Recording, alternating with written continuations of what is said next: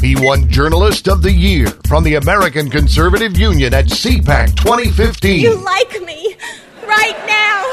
You like me. He's National Review Online's Jim Geraghty. How do you like me now?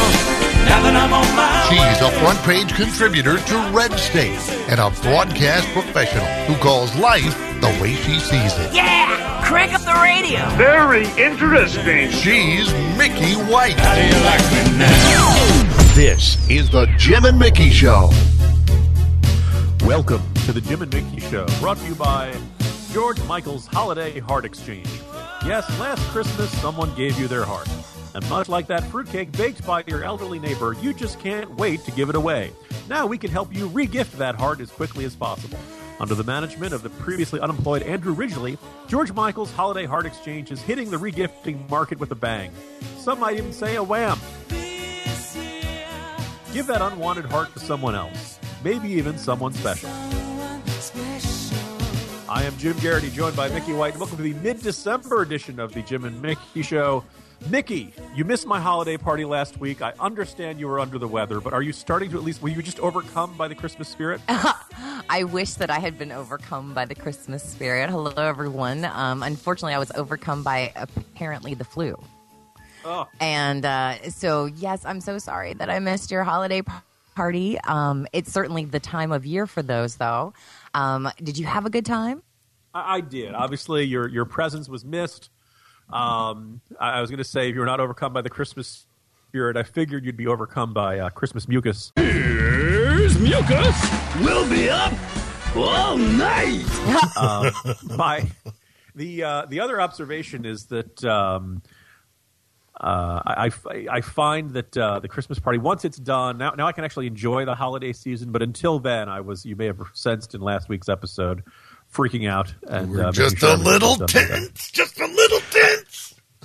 Everyone loves attending Christmas parties or holiday parties. I should say holiday parties. You know, uh, nobody wants to actually. You know, throwing them is always the enormous amounts of stress and aggravation. So, I'm looking forward to uh, to that. Are you? Are, will you guys be hosting one down in the Richmond area or anything, or attending others? I, I don't plan on hosting any holiday parties this year, so that's kind of a first for me. Um, however, we, we often have to attend them. I say have to. we often have to attend them for different things. And, you know, I've been out of the corporate world now for um, a couple years, but I remember the holiday parties that we had um, when I was working in media specifically. And there's a new movie coming out called The Office Party. And it harkens back to the days, it's the Office Christmas Party, excuse me.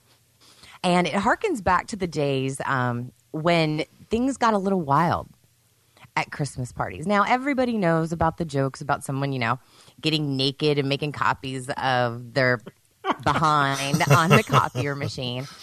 But there are lots of things that go down at Christmas parties that, quite frankly, just never make the news. And this new movie that's out stars Jason Bateman and Jennifer Aniston. Um, they were together in The Switch. They were together in Horrible Bosses. And it's my understanding that this movie is one not for children. Um, and it's all about basically the wildest Christmas party that you can imagine. And some some have even said that it, you know, kind of goes into the Porky's mode of Christmas party movies. now, Mickey, have you ever? I have never attended an office Christmas party that got raucous and wild and out of control. Uh, I know it will stun people. That's not the uh, not the prevailing culture at National Review. Uh, we usually have a nice lunch at some fancy restaurant, and we wish each other well, and, and you know, are are appropriately conservative in all senses of the word. I do remember one year at the uh, Stalwart Institution Congressional Quarterly. The posters for the office Christmas party showed a couple dancing arm in arm, and we observed that one, um, you were not allowed to uh, bring your spouse to this party. They were cheap. they didn't want to pay pay for food or booze for for you know kids or for uh, uh, co- husbands or wives or anything like that. You obviously you were not allowed to work directly with anyone you were involved with, right? They didn't want anybody you know sleeping with the boss or something like that. So who were these people dancing?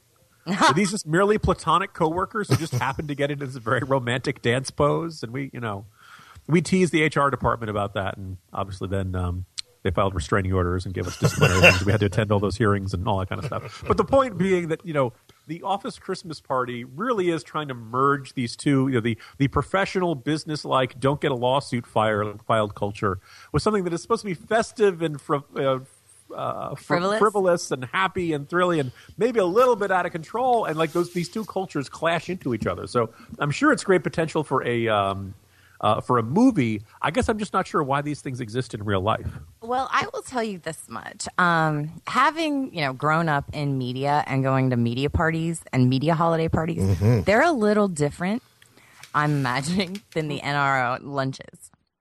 And we used to um, get huge presents, which was really cool as part of our gifts. Like they would trade out the presents throughout the year and our national ad girl would take care of it.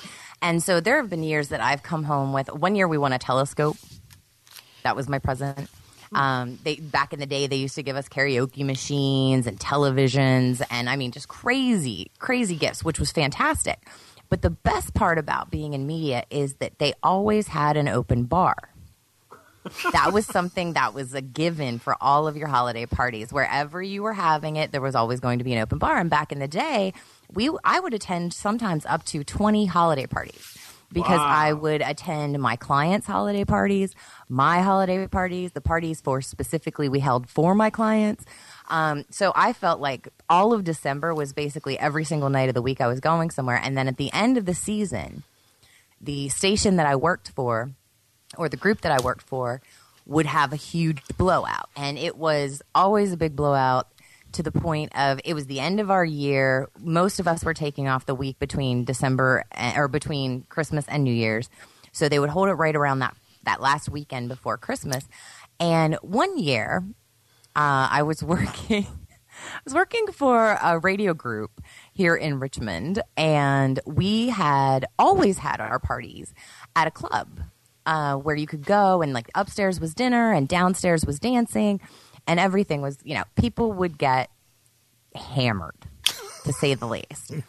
and there were many a nights when people would, you know, walk in and find someone who was in the wrong sex bathroom throwing up. Or like uh, driving the porcelain bus just draped over it, unconscious. just just hanging right off the side. Um, but one of my favorite nights was a year that we had recently hired, and there's really no other way to put it, a lipstick lesbian. Okay.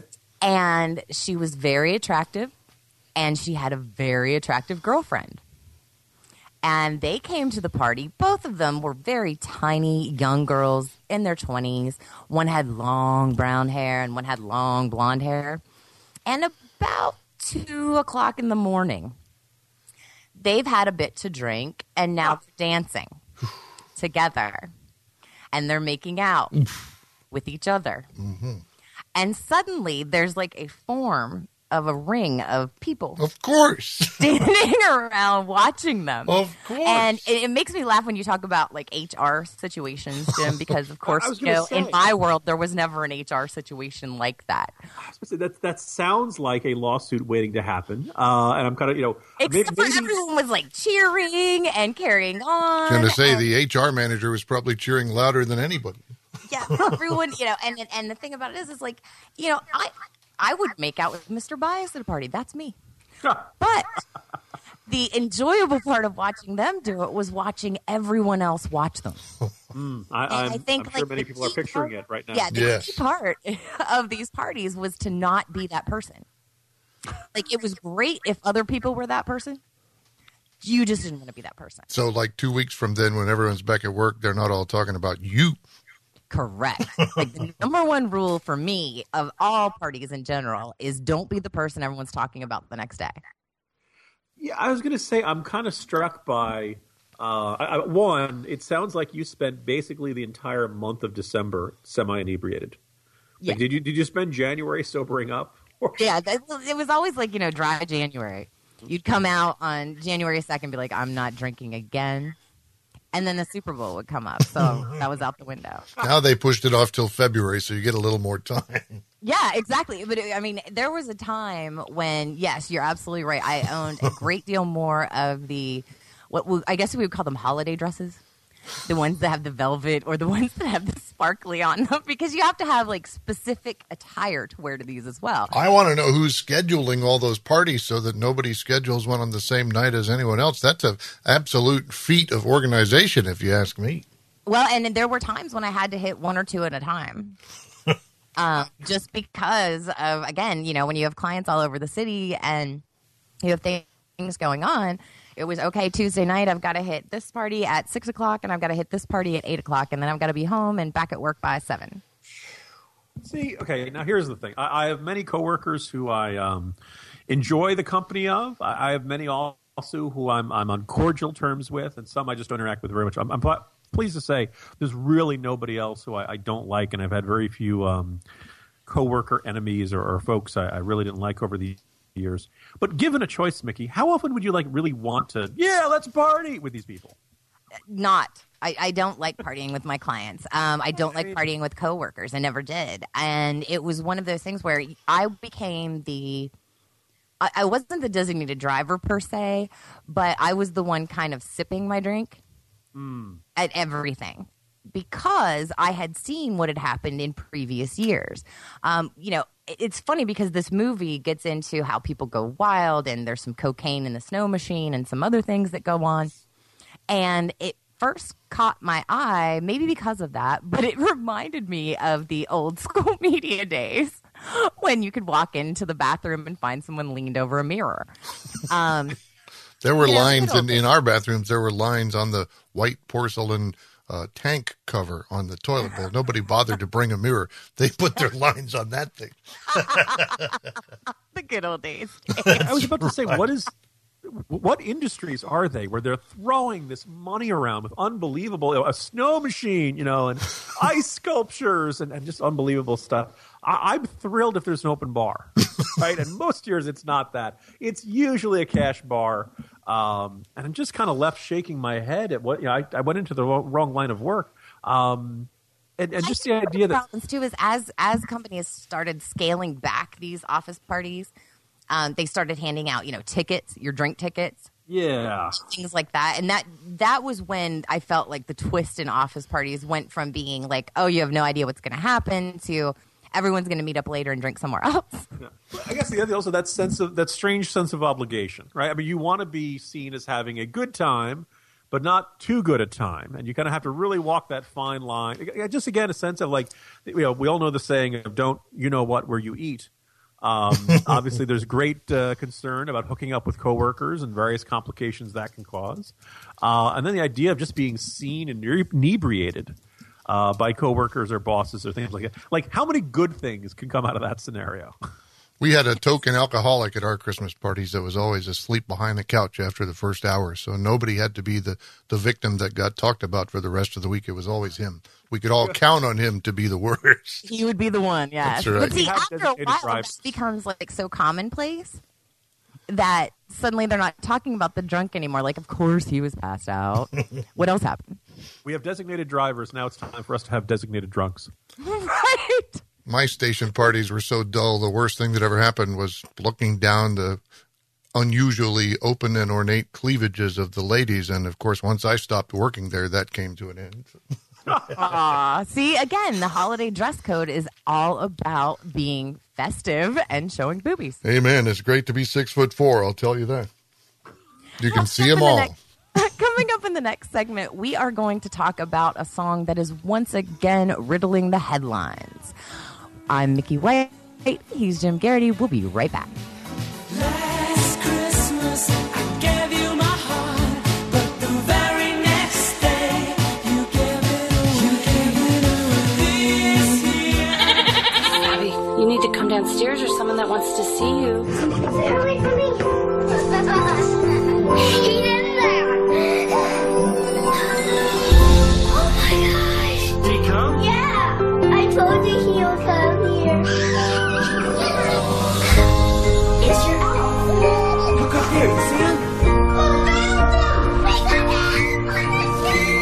The Elf on the Shelf, creating family moments that last a lifetime. Welcome back to the Jim and Mickey Show. I am Mickey White along with my co host Jim Geraghty. I recently wrote a post at Red State. We haven't really talked about this on the show, but I'm working now at Red State, and I wrote a post um, earlier this week about the song Baby It's Cold Outside. Now, some of you may know, but this is one of those songs that in recent years, suddenly the, um, I guess the PC culture of the world has stepped in and decided that what was once a very cute and cozy song, my only familiarity with it prior to this controversy was an elf um, when Will Ferrell and Zooey Deschanel sang it to each other. But it seems, Jim, that people have decided that this particular song, a holiday holiday classic, if you will, is in need of a PC update, and it needs to have consent. So, two people actually got together and rewrote the lyrics so that they allowed for consent in this song.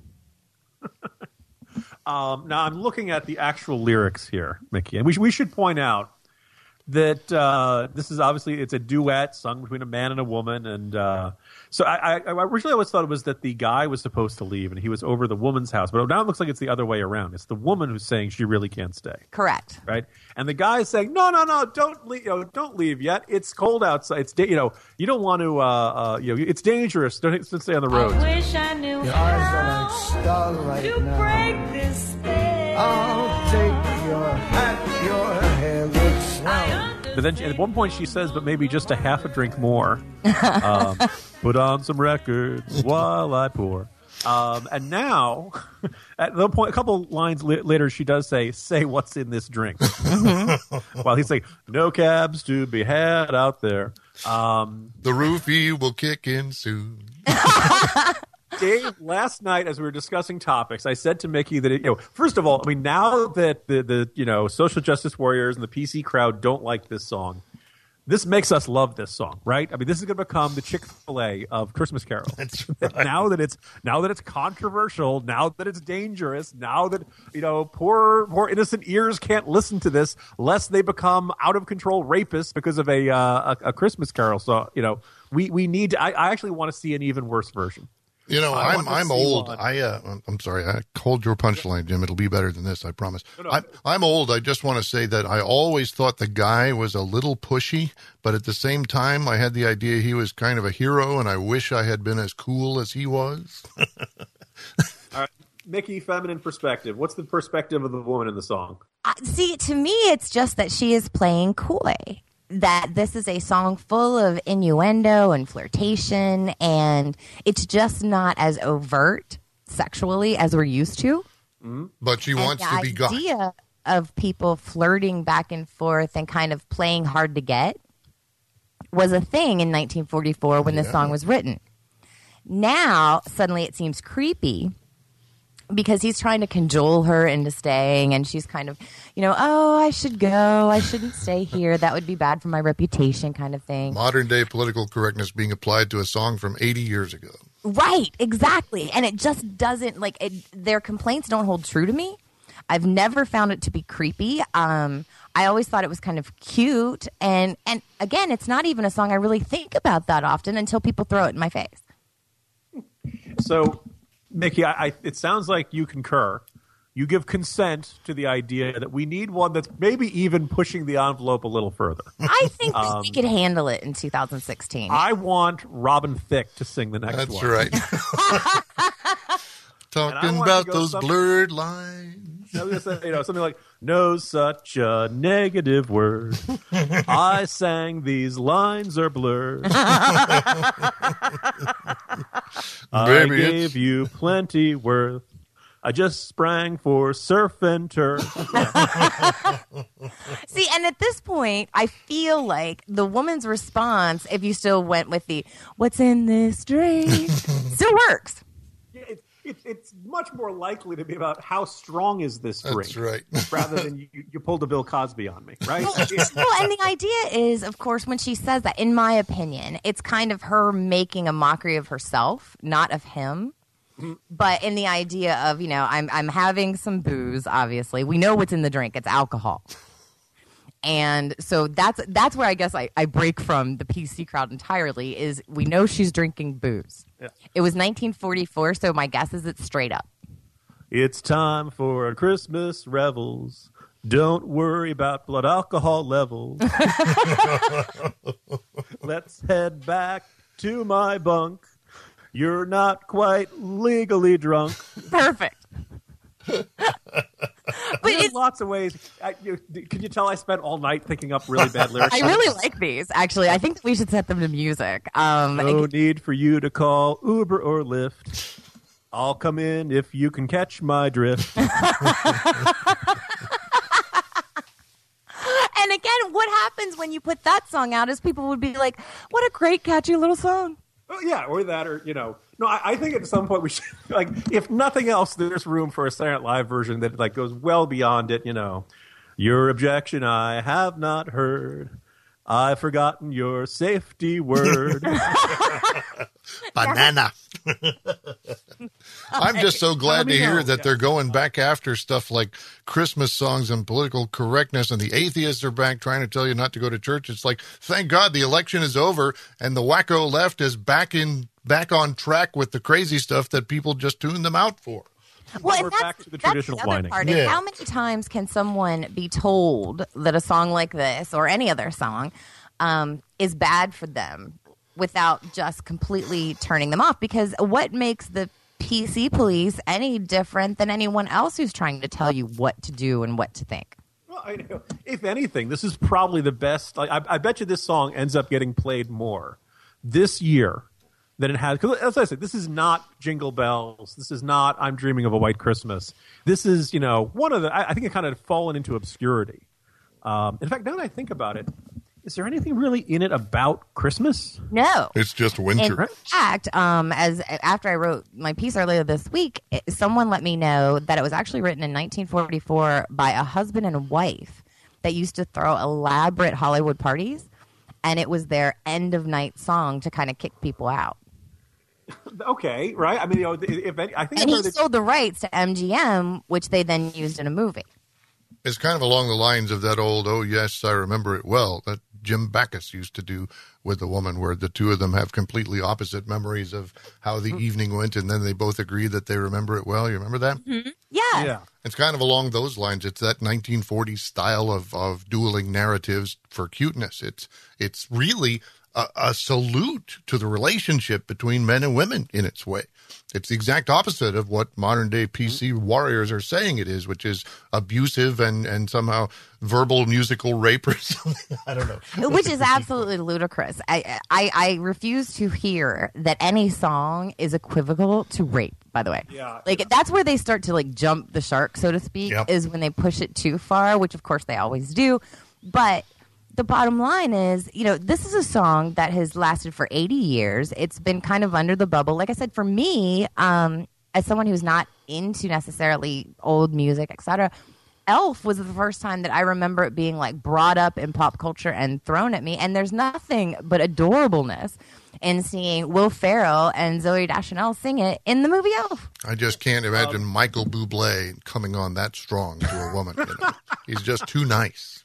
He, he's Canadian. That's right? right. How, how tough could he be? Yeah, so, um, so, Mickey, what was the response to the piece? Were, were the Red Staters like, yes, absolutely? Or was there any pushback of, hey, wait a minute now, we don't want to imply this sort of thing? Or, or you know, I, I was guess. surprised at how many men responded with, um, and it had a lot to do with our Trivial Tuesday uh, count, which we're going to talk about a little bit later. But had a lot of people responding um, and suggesting that it was a creepy song.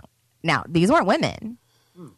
These were men who were like, "Oh no, I heard it, and now all I can think about is, you know, it's kind of creepy because he talks her into staying." And I'm like, "You have no game." that was all I could think. you know, looking back through these lyrics, I'm trying to think like it does get morbid at times. Like at one point, you know, she says, "There's bound to be talk tomorrow," mm-hmm. and he says, "Think of my lifelong sorrow." At least there will be plenty implied. And then he says, "If you got pneumonia and died." Now, because they're having, you, you know, she's saying they're bound to be talked tomorrow. At least plenty. People will talk that we slept Right. together, basically. But that's And the whole saying, point, Look, like, if you go out there, you could die, and I'll be sad forever. Right? I Well, mean, oh come on. I mean, the, the the bottom line is name a guy who hasn't talked a chick into staying the night with him ever. and again, if you can't talk a chick into spending the night when it's snowy and icy outside, then you have no game. Yeah. Um, she says maybe such maybe just a cigarette more never and he says never such a blizzard before. Mm-hmm. Like I'm surprised more people aren't complaining that they're talking about smoking in this. Smoking and Like, drinking and sex, thing I have to take out. all in 1944. Yeah. And Um, for a generation that believes they invented everything, Yeah. including sex, this has to be a nice shock to the system. I guess. That's the thing. You can go back to barbershop quartet songs in the 1890s and find stuff like this if you look hard enough. We didn't invent it in our generation.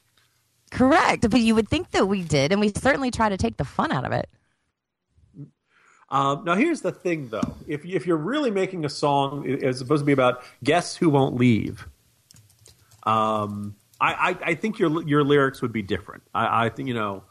Um, I, I really kind of feel like you know, hey, it's getting late, you know, or something like that. This is clearly something playful. Um, now, the other thing is, you know, my you know, the other thing, my maiden aunt's mind is vicious, whereas he responds, "Gosh, your lips are delicious." Mm-hmm. That certainly implies he's already tasted some.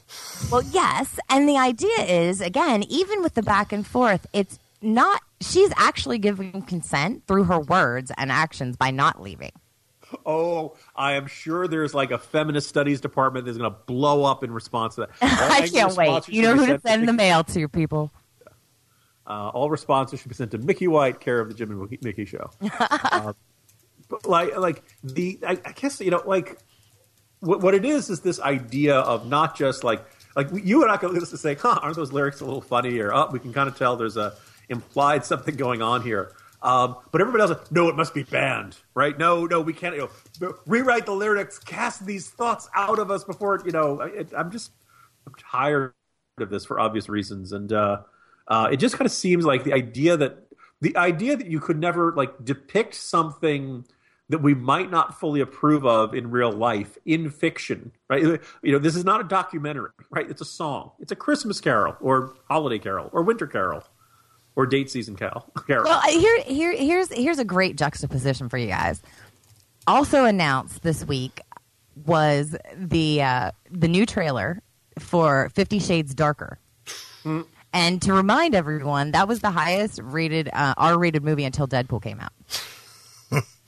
so you know the same country that gets behind S and M softcore porn That really has no time for Baby It's Cold Outside. Actually, you know these those two. Even though I say as people who remember my my review of Fifty Shades will point out, they have absolutely zero chemistry and are arguably the most mismatched and horrible screen couple of all time.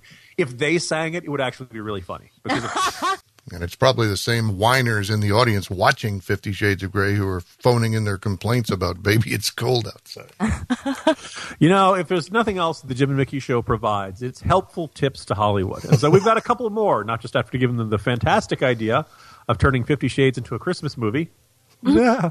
Uh, and turning into the historical epics that it's time for them to leave behind. Keep it right here. We'll be right back.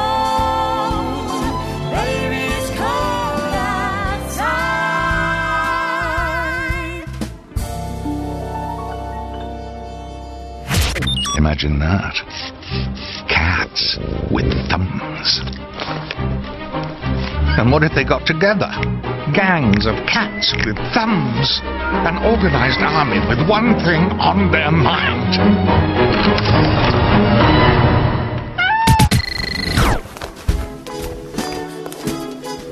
Welcome back to the Jim and Mickey Show. I am Jim Geraghty, joined by Mickey White. And Mickey, earlier this week, I saw all the hype about the new fi- film in which uh, Natalie Portman plays Jackie Onassis, uh, JFK's wife. Um, I was struck. Uh, at first, I felt like there was some sort of theme in all of Natalie Portman's roles. I kind of felt like there was, there was some common thread running through them. And so I tried to think about um, uh, all of her co stars or all the characters she's played opposite. Uh, obviously, there's Thor from the Marvel movies, Anakin Skywalker from the abysmal, awful prequels, um, and then of course uh, the infamous uh, uh, V for Vendetta, uh, the the the co- uh, the, the uh, Wachowski brothers film based on the comic book, and now of course she's playing Jackie O. So the common thread I found is that she always is involved with a, a man who is involved in a big political change to his realm to his world, um, and it almost always turns out badly. Uh, and the the options are, of course, uh, Loki on the throne, uh, Emperor Palpatine taking over the galaxy, sheer anarchy in the UK, um, or L- Lyndon Johnson. Uh, all, all four are, are kind of bad options there. But I, I also was struck and kind of baffled by this when I uh, uh, I saw this because apparently this is like the 50 actresses have played Jackie Onassis in a film and television. And this is like they, there was a screen they were doing a, I think it was Entertainment Weekly did like the 17 best actresses to play Jackie O. 17 how like you know, have I missed a bunch or something? There are a lot of made for TV movies. Okay. And I think that's probably, I mean, for whatever reason, the myth of Camelot, which Jackie Onassis, uh, obviously her name was Kennedy at the time, actually created after JFK died because it is nothing but a myth because he was a philandering cheater and she had a boyfriend too. Because keep in mind, she didn't become Jackie Onassis until after he died. I was gonna say, has the um, have have any of the movies dealt with him banging the eighteen year old intern in the White House? Not that I'm aware. Um, I, but again, I'm not someone who runs out to watch all of these JFK historical flashbacks, revisionist history movies. And I think my problem with it is, you know, is there anything we haven't really seen about this yet? I, I was going to say, I think when you and I look at historical epics and, and all of these things, the, the there are certain chapters of history that feel really well trod, really well explored, really well depicted, and not really clear what's left. And I'm hearing people raving about um, Natalie Portman's performance, and I'm sure it's good. And she seems to have uh, the look down, although some people have argued she looks happier than we ever saw Jackie Kennedy in, in public. Um, but but kind of a strange sense of like, okay, what what's left there to tell? What what's new to tell? Isn't there you know? I mean, it is, my sneaking suspicion is is that the Kennedys were the young, handsome, beautiful, glamorous couple in the in the uh, Oval Office, and that as a result of that, there's this enormous appetite to depict them in a way that there just isn't for Lyndon Johnson and Lady Bird Johnson. Right. Well, it, it's the same thing, um, you know, with what I think we're probably going to see with the Obamas moving forward too.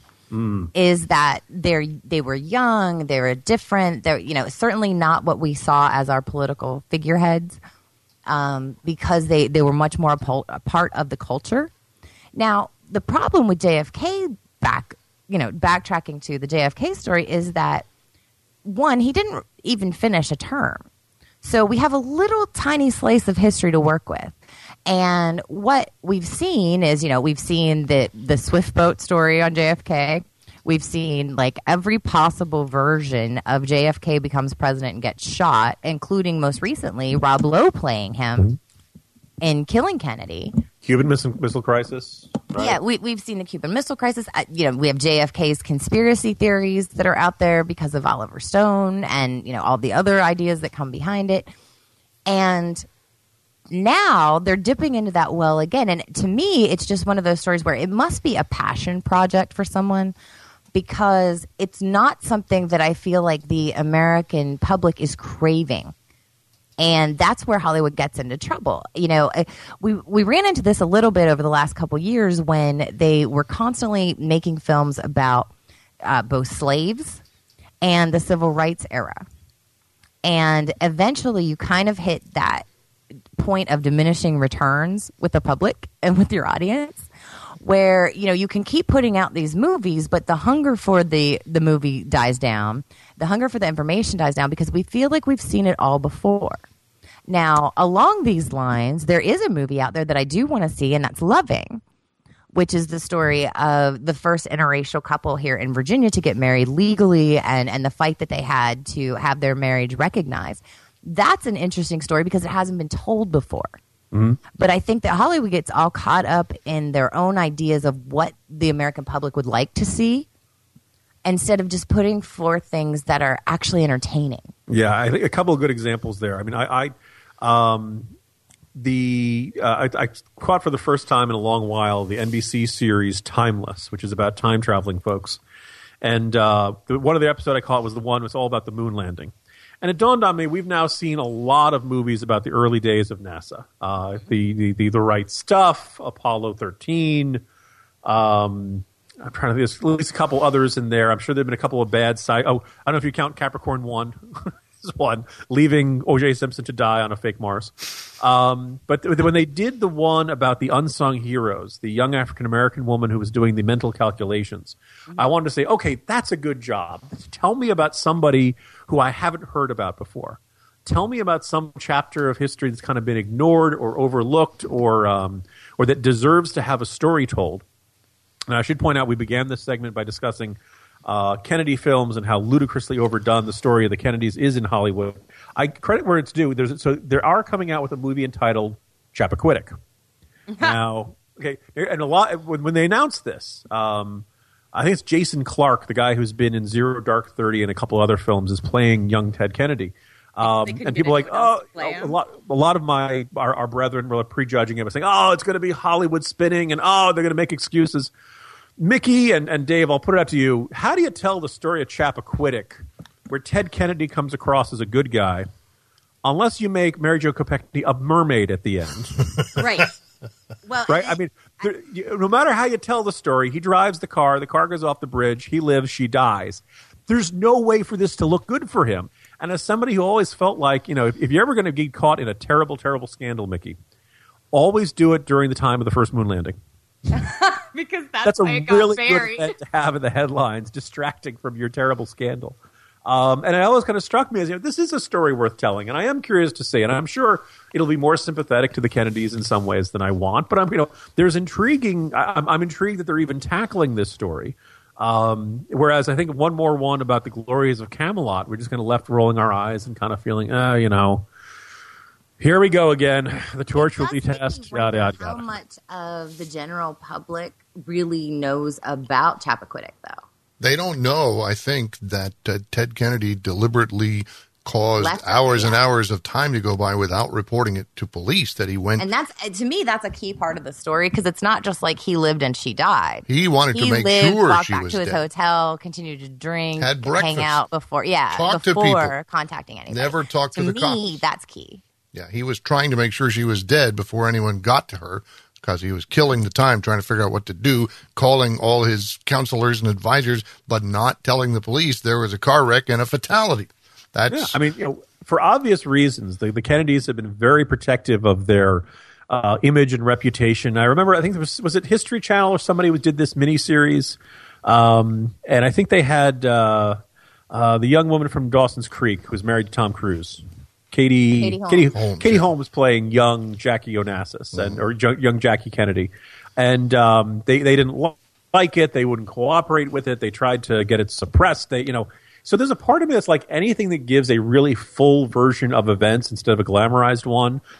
Fine, bring it on. Um, I just kind of figure that there's enough fascinating things in his like like if you're going to make a historical film, you better find something new to tell us other than to feel like other films have done it before. And I think this applies to uh, TNT used to do like a Civil War movie every year. And no offense to the fine, I'm sure like they all seemed really well done.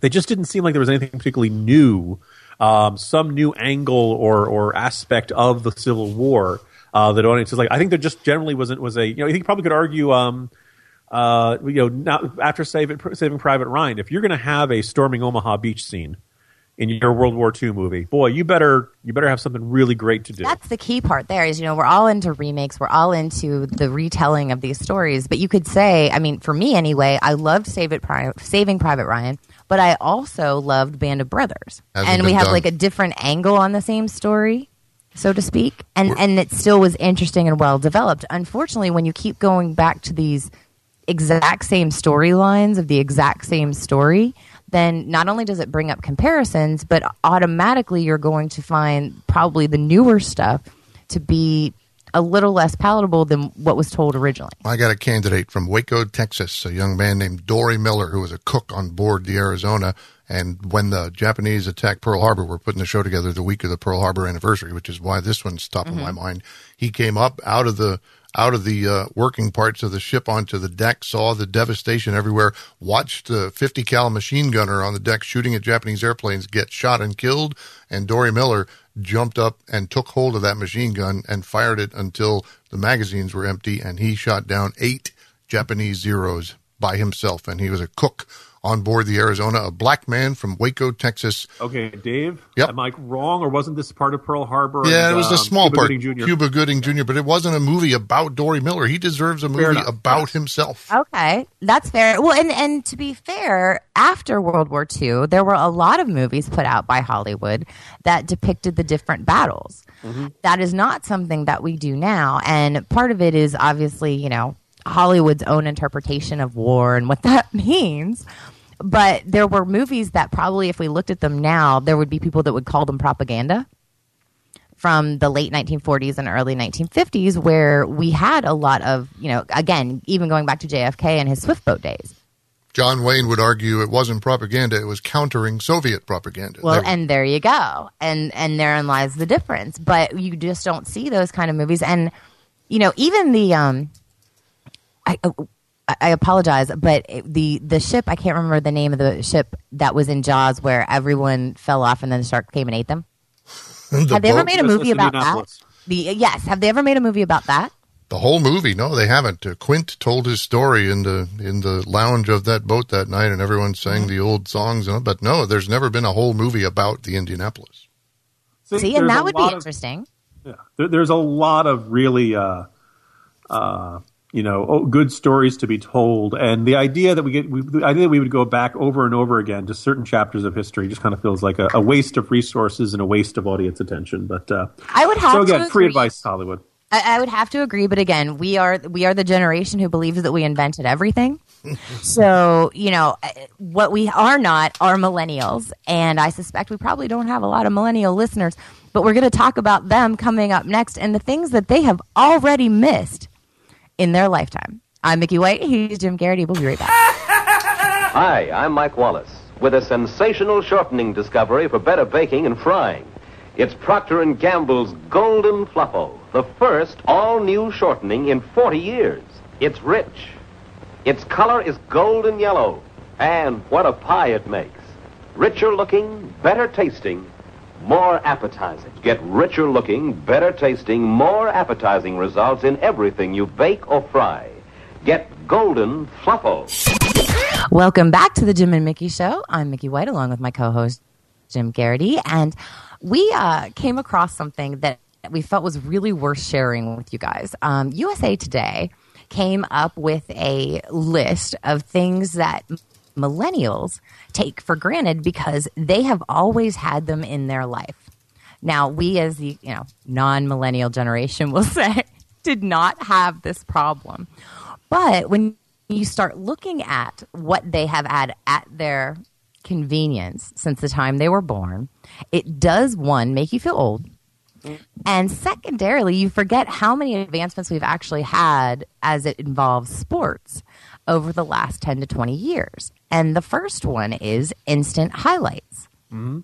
And while there would be people that would argue that highlights have ruined the games, others who, you know, have benefited from a bad call being turned over, this is one that, you know, we kind of enjoy. And in addition to that, one of the things that Twitter and the NFL are currently fighting about is whether or not people should be allowed to share gifts that Mhm. they've captured from the games. And this is something that is clearly a millennial problem because, you know, our generation, that was not something we ever really thought about. No, I mean, just say one of the things about being a sports fan is that once you left the home city of your uh, your home your favorite your favorite team, in most cases it was hard to follow the team. You, you would not see it on TV. There'd be minimal coverage in uh, your local paper. Sports radio would have zero interest in it. So you'd have to, you know, like just to scrap up whatever morsels of the two paragraph description of the game. Um, you know, mostly, uh, most notably from, uh, uh, uh, for, for let's talk about in terms of football. But you know, people said that a good portion of the fueled the rise of USA Today in the 1980s was out of town sports fans who wanted to read the box scores and wanted to get coverage of their favorite team, and they weren't living in the home state of that. Um, I was noticing earlier this year that I, you know, I was getting ready for uh, traveling. I was not able to actually watch uh, a Jets game um, uh, one, one Sunday, and just by being on Twitter, I was getting the highlights of people putting up gifs and stuff like that. So you can quote unquote watch a game without watching it just by watching the reactions on Twitter. Um, so you're really never are completely out of touch from your favorite team, which is obviously really good. But man, you want to talk about something that has just you know just changed the nature of being a sports fan. Oh, absolutely. There is no more getting home and finding out what the score was after you've taped the game. Yeah. Oh my goodness. Yeah. You, you you would you would literally have to cut yourself off from the internet, social media, and your phone because I get text updates from the Steelers. I mean, ninety five percent of these on the list have something to do with the internet or have something to do with social media and the idea of sharing instant scores and fantasy scores and being able to converse with both the athletes and other fans because of the internet and social media. But some of the things that are on the list make me giggle, and one of them specifically was the yellow line in football. yeah. Like if, if they took it away, we'd be like, wait, where is it? You know. Where's the yellow line? yeah. I need that yellow line. I need to know where it is. And another one that was on there was the lack of the glowing puck. Because if you watch hockey, much like in football, that where they have the glowing um, yellow line, in hockey they have the glowing puck, so you can keep track of it. Yeah. Um, and, and, you know, it was a uh, uh, also wasn't it for a while like they tried to have it so you could see it when it was down by the boards close to the side of the, on the side of the of, of the ice that uh, was closest to the cameras. Mm-hmm. Right, you, you ordinarily be cut off, and you just have to wait for the uh, puck to come out from there, or they'd have to cut to a different angle. But uh, uh, this there's that. You know, I'm looking through this. They talk about uh, the alternate uniforms, HD TV, good food at stadiums, which is definitely a great improvement. But um, you know what's not on the list, and I feel like is it is completely uh, under, under un, un, left neglected for no good reason, and is a giant change in the way sports used to be when you and I were much younger, Mickey. And what is that? Free agency. Oh yeah. Meaning that we always had it in some level. There was always off-season trades and things like that. But you know, it- particularly in the world of the NFL, your team's roster is going to change a lot over a two-year or three-year span. It's just the na- nature of the beast, right? I mean, you know, I know that Mm-hmm. I know the Jets probably have more churn in their roster as a bad team than Steelers do as a good team. But I mean, it, you, it's now long. It's not even the you know, oh, Joe Montana is a 49er for a lot of years, and then he does two years with the Chiefs or something like that. It's not even like that. It's it's now not unusual for a really good player to change teams at the peak of their career. yeah, um, which you just didn't see in the 80s and early 90s. and that's gut wrenching. Um, one of the other things that's suggested on here is the idea of having a wild card playoffs. And I, you know, you think about how much the wild card changes both football and baseball, and how many more teams get to participate because of it, and how many more fan bases. I mean, obviously, there's no mention of the fact um, on the list, which I think they they were really they should have put on here was the fact that we can now watch football five out of seven days a week. It And by the way, that football after- Saturday and Sundays. That was it. I'm going to chalk this up to um, our previous show d- denouncing Thursday night football Mm-hmm. and the hideous uniforms. But there is now talk that the NFL is considering getting rid of Thursday night football. Um, now, here's the thing: it, consider so on a scale of one to ten, Roger Goodell is a negative twelve in your book, right, Mickey? At least, yeah. Okay. So let's say he says, "All right, we realize this is an experiment that failed. The players don't like it. The fans don't like it. Too hard to prepare for a game of four days. Too many injuries. Uh, we're getting rid of Thursday night football." How much would that? How much goodwill would that uh, would Goodell get with you for making a move like that? I would like it if it happened. Um, I don't know how much goodwill I'd be willing to give Goodell on anything. He might get a you know a bump to like negative eleven. That means you would punch him less hard if you saw him. Right, exactly. it, it, because to me, as you know, Thursday night football is just one of the many problems that he has right now. I would prefer he say, you know, they did come out and say they weren't going to do the early morning London games anymore, and I call that a win. Yep. Um, so you know, maybe maybe he is listening to our show, and maybe he's understanding what we've said, you know, time and time again about the delusion of the product and diluting it down to the point where, you know, if you catch it on Thursday night, great. If you don't, that's okay too. Um, because you're going to have, you know, all day Sunday to watch football and all day Saturday to watch football, etc. So I'm kind of hoping that he recognizes that in it as well. Um, and and again, you know, that's not something that's on this particular list either. But we never had football games outside of the U.S. Uh, up until the last, you know, five ten years. Yeah. The other thing is also like the, the nationally televised night games were supposed to be really good games, right? Well, yeah, that was all the year whole point long. doing like a Monday night game was supposed to be. They were usually rivalry games. Yeah. Uh, something really exciting, something really high stakes, two good teams. Look, sometimes the schedule is going to break a certain way. You end up the Colts, the Jets, and it turns out to be a disaster. But on, th- I understand you know, the Thanksgiving games had very good ratings because the, you know the Cowboys are very good this year. And when the Cowboys played on, I want to say Sunday night, they had really huge ratings. Um, so I think part of it is, is you know what? If you got two good teams with a good game, people will watch. I'm just not sure the league is capable of generating a good Thursday night game matchup, a good su- Sunday night game matchup, and a good Monday night game matchup. Um, just accounting for the fact that certain teams that were good from one year are going to turn out to be bad the next year. And you could end up playing the 49ers or the Browns and it's going to be horrible no matter what. That was why they originally put together the, you know, the ability of the flex scheduling. which was absolutely wise, and I understand that. My understanding is that now uh, the Dallas Cowboys will be playing every like a five game streak of games on national television, four night games in a row, then the playoffs, which will all be nationally televised, assuming they make the playoffs. At this rate, every Dallas Cowboy game will be televised for entirety of 2017. Mm-hmm. Yeah, That doesn't make me happy. America's team is back. Well, and the other thing is, you know, I, I know this as a Steelers fan and as someone who has worked in television that Steelers ratings are as good as most home teams in their own markets. And so I am a big pusher of why don't we have all of the Steelers games on TV as well? even teams you hate are uh, more interesting when they're good. So And I don't know why we have any Browns games on TV. Really, that that's pointless. Why are they even on radio? Anyway, we have one of our most impassioned and hotly debated uh, Trivial Tuesday contests coming up right after this. When that sun breaks out, lift up your head and shout, it's gonna be a great day. Kellogg's waits for you, that spirit comes shining through, promising you a great day. Mamma mia, that's a spicy meatball. Welcome back to the Jim and Mickey Show. I am Jim Geraghty, joined by Mickey White.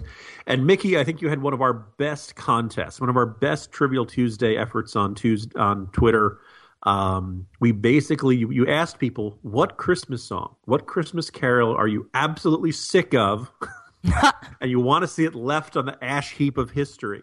Um, and, and you know quite a few nominees but i was struck. There are like like three or four maybe five real leaders in this category. There was not a wide range. I think there was near something approaching near universal consensus that there are four or five christmas carols out there that just need to die. Yeah, there were some outliers throughout the group, but the the you're absolutely right in that there's a good handful that clearly people across the country can do without. and uh, the first one that pops to mind is "Last Christmas" by Wham. oh wait a second because that was one i was actually going to defend and that i'm not saying it's a good song in fact it's a terrible song but it's become so terrifically cheesy you almost kind of like it it kind of grows on you I think uh, in the spirit of Christmas, we should uh, relieve Andrew Ridgeley of all guilt. And just call it the George Michael song. Just song. call it a George Michael song. Oh, Poor old Andrew. He hasn't made a nickel. He hasn't done anything. Why should he be drawn into this terrible thing that goes all the way back to the 80s, you know? that that was a big one. Another one that's kind of poppy that kept popping up on the list was Santa Baby.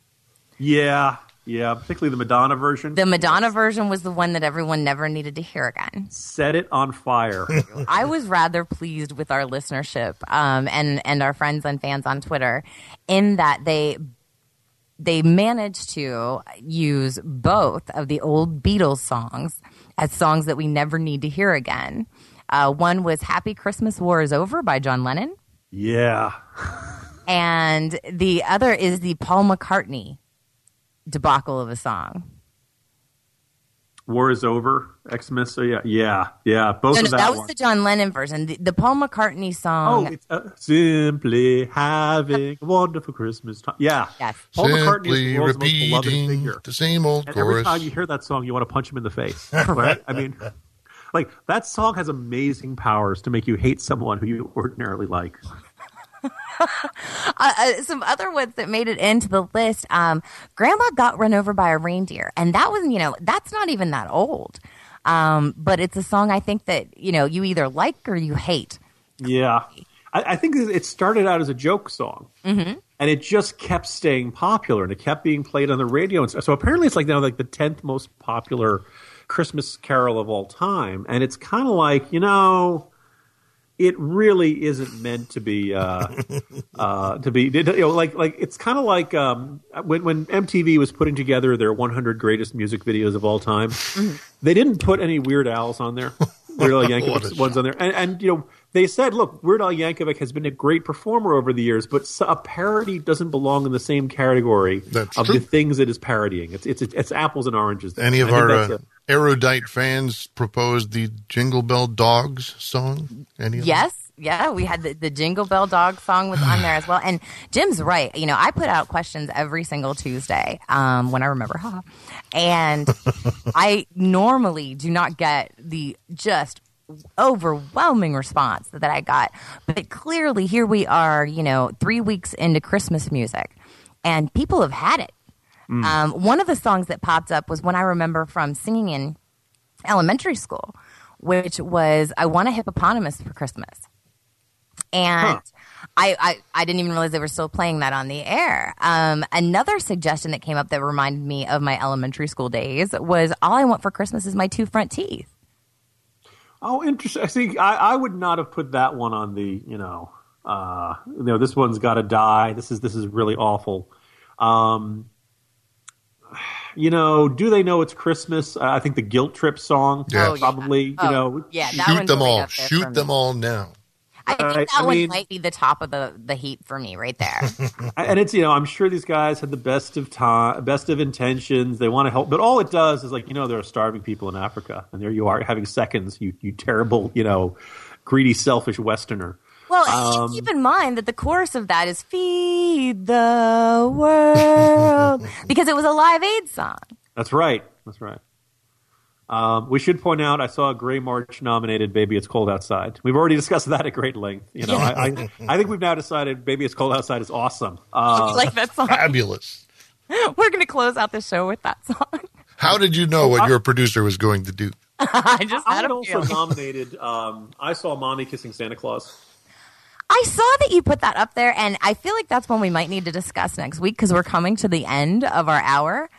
And uh, Jim, you and I disagree about mommy kissing Santa Claus. I, I personally have an entirely different approach to it. So maybe we'll put that on the docket for next week's schedule.